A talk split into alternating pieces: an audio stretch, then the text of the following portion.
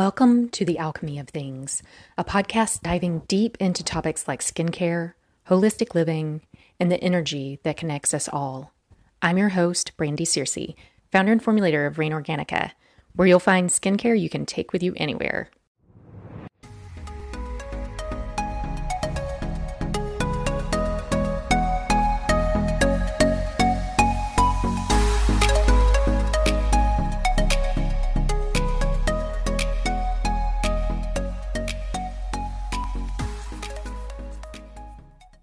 Rather than starting today's episode with a question, I'd like to invite you to notice what you feel as you hear this. It sounds like gluten might be causing that. Did you feel yourself tense up? Did you roll your eyes? If you felt either of those responses or some other degree of repulsion, we share something in common. For years, I rolled my eyes when I heard that excuse and heard gluten free touted as a cure all for anything. Could gluten really be the devil that's causing so much disease and distress in our lives? While gluten may be a stock answer for the cause of dis-ease, and for good reason because gluten has been linked to a number of health concerns and conditions, it very often feels like a lazy answer. And sometimes it is. While a gluten free diet can help so much in controlling a number of health conditions, it's often just the easiest way to approach those diseases. It's usually a less time consuming and cheaper alternative to deeper work. And oftentimes, going gluten free does yield results. And so, for that reason alone, it is so worthy of consideration. Today's episode isn't about gluten at all, but rather phthalates, which are the gluten equivalent in the plastics world. In today's episode, we're talking about phthalates. We'll talk about what they are, why they pose significant health concerns, where they're found, and why they're used, and ways that you can reduce your exposure to them in your everyday life. We're also going to be talking about a common misconception when it comes to assessing a product's sustainability. For plastic containers, often ease of recyclability is used as the metric to assess their eco friendliness and sustainability. In this episode, we'll talk about how recyclability is just one small piece of the environmental impact conversation and talk about what phthalates have to do with PET plastic. That's the plastic with the number one printed on it for the recycling code. So, phthalates are a group of chemicals that are used to make plastics more flexible. For this reason, they're often called plasticizers, and in this capacity, they're most often used to soften PVC. Have you ever been walking down the aisle of your local hardware store? Usually that's a Home Depot or a Lowe's these days, and taken a look at the PVC pipe or been over in the PVC section? If so, you're aware of how hard PVC really is. So it's surprising that that same material is in shower curtains and IV bags. Now, when I mentioned shower curtains, what scent comes to your mind? That shower curtain smell, that new shower curtain smell, is phthalates in action, and they're responsible for making the PVC plastic, the vinyl plastic used in the shower curtain more pliable and more transparent. Phthalates are also used in synthetic fragrances to help the scent linger for longer. You'll also find them in printing inks, in non chip nail polish, in vinyl paints, in some enteric coatings for tablets, and as I mentioned before, in IV bags. In other words, phthalates are everywhere, and it only took them a century to get there. Phthalates were first introduced as plastic softeners and in products like insect repellents in the 1920s. Phthalates can leach into food from the plastic used in the food packaging, and they're particularly widespread in dairy because apparently they're used for some of the plastics they're used for milking the cows. They're also not well broken down in the environment, and a number of studies document that Phthalates have been found to bioaccumulate in higher bird and mammal species. And you might have noticed that I mentioned phthalates are a group of molecules. So, how can you identify a phthalate if they're more than just one molecule? Phthalates usually have long chemical names that are representative of their side chains. This is the R and the R prime group. So, let's just talk about the basic structure of a phthalate. All phthalates contain the structure of phthalic acid with two substitutions. And again, this is that R and R prime group. Phthalic acid is an aromatic dicarboxylic acid meaning that it has two acid groups on the molecule. And for each phthalate, that acid group, so the OH acid group for both of those acids, is replaced by an R and possibly an R prime group. R signifies an organic piece of the molecule, which means the R group contains one or more carbons. And if the side groups are different, meaning that one of those acids has a different side chain than the other, the second R group is designated as R prime. Now, the R and R prime side groups determine the molecular weight of the phthalate and also the chemical name of the phthalate itself. And because these names are so long, most of the time those names are abbreviated. What risk do phthalates really pose to human health? All right, here's your warning strap in. I anticipated to find that phthalates were implicated in fertility and reproductive development, and that was pretty much it. I knew they were very implicated in both fertility and reproductive development. However, I had no idea that a number of articles implicates them in different types of cancer, type 2 diabetes, non-alcoholic fatty liver disease, and a whole host of other health conditions. So maybe now's the time to ask whether you think I overstated that phthalates really are the glutens of the plastic world. When phthalates are broken down by the body, those breakdown compounds act as endocrine disrupting chemicals, or EDCs, and these interfere with different endocrine molecular signaling pathways. Most notably, phthalates interfere with fetal development, specifically relating to fetal development of reproductive organs in boys and phthalates have been linked to conditions in newborns that are associated with long term risk of testicular cancer, most notably undescended testicles. Phthalates also interfere with sperm count and sperm health in adult men. So, aside from healthy reproductive organ growth of boys during pregnancy, phthalates interfere with fetal development, they reduce placental weight, they result in preterm delivery, they can even cause miscarriage and each phthalate behaves slightly differently depending on those side groups. The problem with phthalates doesn't stop at reproductive concerns. Phthalates are being investigated for their role in thyroid system disruption. There's an association between the urinary concentration of phthalates and thyroid hormones. There's actually an inverse relationship between those two, meaning that if you have higher circulating levels uh, or higher levels of phthalate in your urine, you have lower levels of circulating free T4 and high doses of the phthalate DEHP caused hyperplasia and hypertrophy of the thyroid, and both of these indicate that it's putting the thyroid gland under stress. Phthalates also cause higher levels of reactive oxygen species. And if you listened to hmm. episode two, you'll know that higher reactive oxygen species are a bad thing because they cause oxidative stress within the body reactive oxygen species can lead to cell death, they can lead to damaged DNA, damage with the cell membrane, damage to components within the cell itself. And this higher level of reactive oxygen species that's associated with phthalates is one of the proposed ways that researchers believe phthalates are reducing sperm count. It's also one of the proposed ways that phthalates might contribute to increased cancer risk. Phthalates have been correlated with several different cancer types. Now, I'm not one to jump on many bandwagons. However, when the research overwhelmingly implicates phthalates in a host of diseases and conditions, I go with the science. And the science suggests that phthalates really are just that bad. Estimates are that we're exposed to a lot of phthalates every day. How much is a lot? Well, studies estimate we get a dose of one gram or more of phthalates each day. A gram is about a quarter of a teaspoon.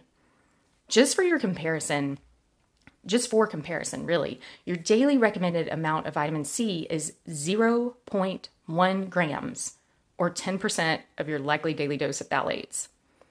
The US EPA has established a tolerable daily intake for a few phthalates between 80 micrograms per kg body weight per day and 3,500 micrograms per kg per body weight per day. What this means is that for a 120 pound person, this converts to between 0.043 grams and 0.19 grams of exposure of a tolerable daily exposure to these two particular types of phthalates. The first one with that low number of 0.043 grams as the tolerable daily intake is for DEHP. The one with the higher number, that 0.19 grams as a tolerable daily intake, is for a phthalate known as MP. The EU has implemented special guidelines and restrictions for some of the phthalates, and the EU's REACH program limits the concentration of four phthalates in particular in a variety of household items, most especially in children's toys. These are deemed substances of very high concern, and the four phthalates restricted are DEHP, DBP, BBP, and DIBP. I know a lot of acronyms here. So, another thing I'd like to mention so, I mentioned that vinyl shower curtains and basically anything else made out of vinyl, and this would have a recycling code of V and maybe also 3. Those have, under this REACH program, basically, those items marked with a recycling code of 3 or V are oftentimes not recycled in Europe because of this new REACH guidelines and because of the concern that the levels of phthalates, in particular phthalates that are limited under the REACH program, most notably DEHP, is too high. So, for that reason, they're getting pulled out of the recycling stream. Aside from shower curtains, where are you getting exposed to phthalates on a daily basis? Well, phthalates are used in a number of synthetic fragrances to help the scent linger. So, skincare and household items like air fresheners and candles, often if they're using synthetic fragrances, those may contain phthalates. Now, a number of companies have switched over to phthalate free fragrances. However, if you can't find anything on the company's website or on the packaging itself, because oftentimes it will be made clear on the label that they're phthalate free fragrances, then reach out to the company directly and just ask. Somewhere else you can find phthalates are in nail is in nail polish. And once again, a number of companies have switched over to phthalate free nail polish. And yes, if you're not sure, reach out and ask. They'll be proud to tell you if they're phthalate free somewhere else, a few other things that you may not think of, because I know for me it took me a little bit to think about these, but laundry detergent is another one. There's so one of the links in today's show notes is for phthalate free laundry detergent if you're interested. And yes, that company still uses enzymes to cut through the dirt and the grime on dirty clothes and leave them smelling fresh without the use of phthalates. What about PET plastic? So, PET stands for polyethylene terephthalate. And if you noticed, I said terephthalate. Okay, let's talk through what this means. So, terephthalates are so normally, so a normal phthalate, those R groups that I talked about are in the one and two position on the benzene ring that's within the molecule. Now, I know I'm saying benzene here. Don't freak out. A phthalate and terephthalate are something completely different than benzene. They have the so in phthalic acid, the OH groups forming that phthalic and specifically it's dicarboxylic uh, acid. So anyway, the OH groups and those di- those carboxyl groups are hanging off the one and the two position within the phthalate within the structure, so off that benzene. For a terephthalate, the R groups are hanging off the one and four position. So they're kind of opposite the molecule. This is going to come up again when we talk about parabens here. I know I know you've heard of parabens and all of the hubbub on that, but I wanted to get into the science a little bit of it. So we'll be covering those in a future episode, and this is going to come up again there. So anyway, with terephthalates, it appears, at least at first glance, that there's not as much of a concern that there's something about the positioning of those R groups where it probably just can't bind with the endocrine receptors like the phthalate molecules can. So, again, the phthalate molecules, those R groups are in the one and two position. So, terephthalates seem to be exempt from this concern with being endocrine disrupting uh, chemicals, I should I should say, and eliminated from some of this worry about concerns both from a reproductive aspect and some of these other diseases that we've talked about earlier in today's episode. Just to let you know, so PET plastic is extremely common. It has the code 1 on the bottom of it and in, back in 2016, about 23.5 million tons of PET plastic was purchased worldwide. And again, it doesn't, uh, that plastic is recycled, can be recycled. There are a number of invented organisms to help. Well, I say invented, maybe I shouldn't say invented, maybe I should say found organisms to help break down those plastics back into their monomeric compounds for uh, reuse and recycling.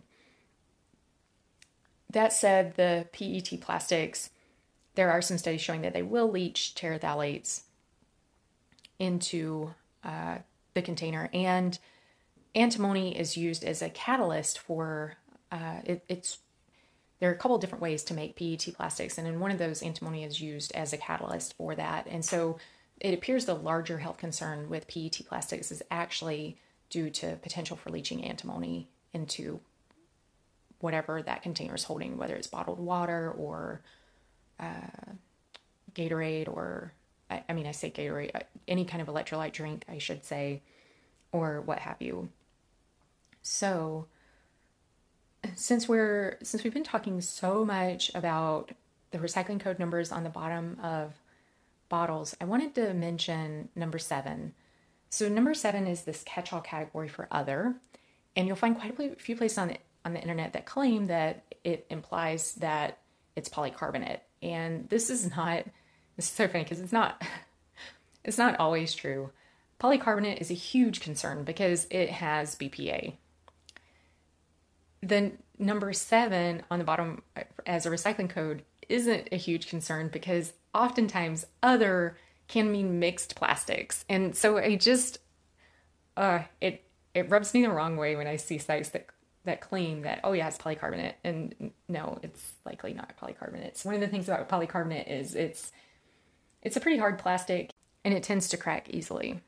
Most of uh, Rain Organica's airless bottles are marked with a number seven on the bottom but that doesn't mean they're made out of polycarbonate or even contain polycarbonate what it does mean is that that little airless uh, diaphragm within the bottom within the bottle is not made out of polypropylene like the rest of the container is made out of. And yeah, for that reason, it's uh, marked with the number seven because it's a different type of plastic. But, anyways, I digress. I hope that you've found today's talk, and I hope that you've found today's episode informational, and I hope that this brings to your awareness kind of where phthalates could be hiding and also gives you an idea of where you can make changes just, just to reduce your daily exposure to these compounds. On occasion, you can find essential oil scented candles at Rain Organica. These are made with plant based waxes and also contain cotton wicks. So they're completely natural, including the essential oil blends. Also, on Rain Organica, we've started carrying handmade terracotta discs that are perfect for hanging on your rear view mirror in the car or for placing in any other small space like a closet or a tiny bathroom. And with these terracotta discs, you basically just add a few drops of your favorite essential oil and or essential oil blend, either one, and let it diffuse naturally. No electricity needed. You can find both those over at Rain Organica's site. Sometime over the next week, would you be willing to set aside 15 minutes to try an experiment? Set a timer for 15 minutes, then sit and notice your breath during that 15 minute window. As thoughts pass through your mind, bring your attention back to your breath. If you get overly anxious, know that you're free to discontinue at any time. What's the point of this exercise? If you've tried meditation before, have you tried meditating without guidance or without music? Do you know whether you're comfortable sitting with your thoughts and your breath for an entire space of 15 minutes? I'd love for you to share your experience with this exercise. Were you able to complete it? Did you feel anxious or nervous or worried during this session? You can always reach me by email at info at rainorganica.com or by DM on Instagram or on Pinterest. I'm on both of those platforms at Rain Organica. What prompted me to ask you to try this experiment is because I tried it myself. I am working towards developing a meditation habit. And in this process, which has been long and maybe well, I don't have a habit yet, so it's it's been a quite long process. I often really enjoy guided meditations, and I have a number of those that I've collated over about a year, and you can also find those in today's show notes if you enjoy guided meditations. I was curious as to whether I was able to make it through that 15 minutes. So I tried it. I've only tried it once. I made it to 14 minutes. So I'd love to just see what your experience is. By the time that 14 minutes was up, I was really antsy. I was thinking my timer was broken, something was going on, I'm missing something really important. Yeah, the FOMO was hitting me hard. So, again, I would just love to see what your own experience is if you choose to try this sometime over the next week. Thank you so much for tuning into today's episode. And I'd be so grateful for you sharing this podcast with a friend who may also enjoy it. Again, you can find today's show notes plus your own guide for ways to avoid phthalates in your everyday life by heading over to rainorganica.com slash blogs slash podcast. That free download is super handy for checking out a number of ways to reduce your exposure to phthalates daily. Again, thank you so much for tuning in. Until next time, bye.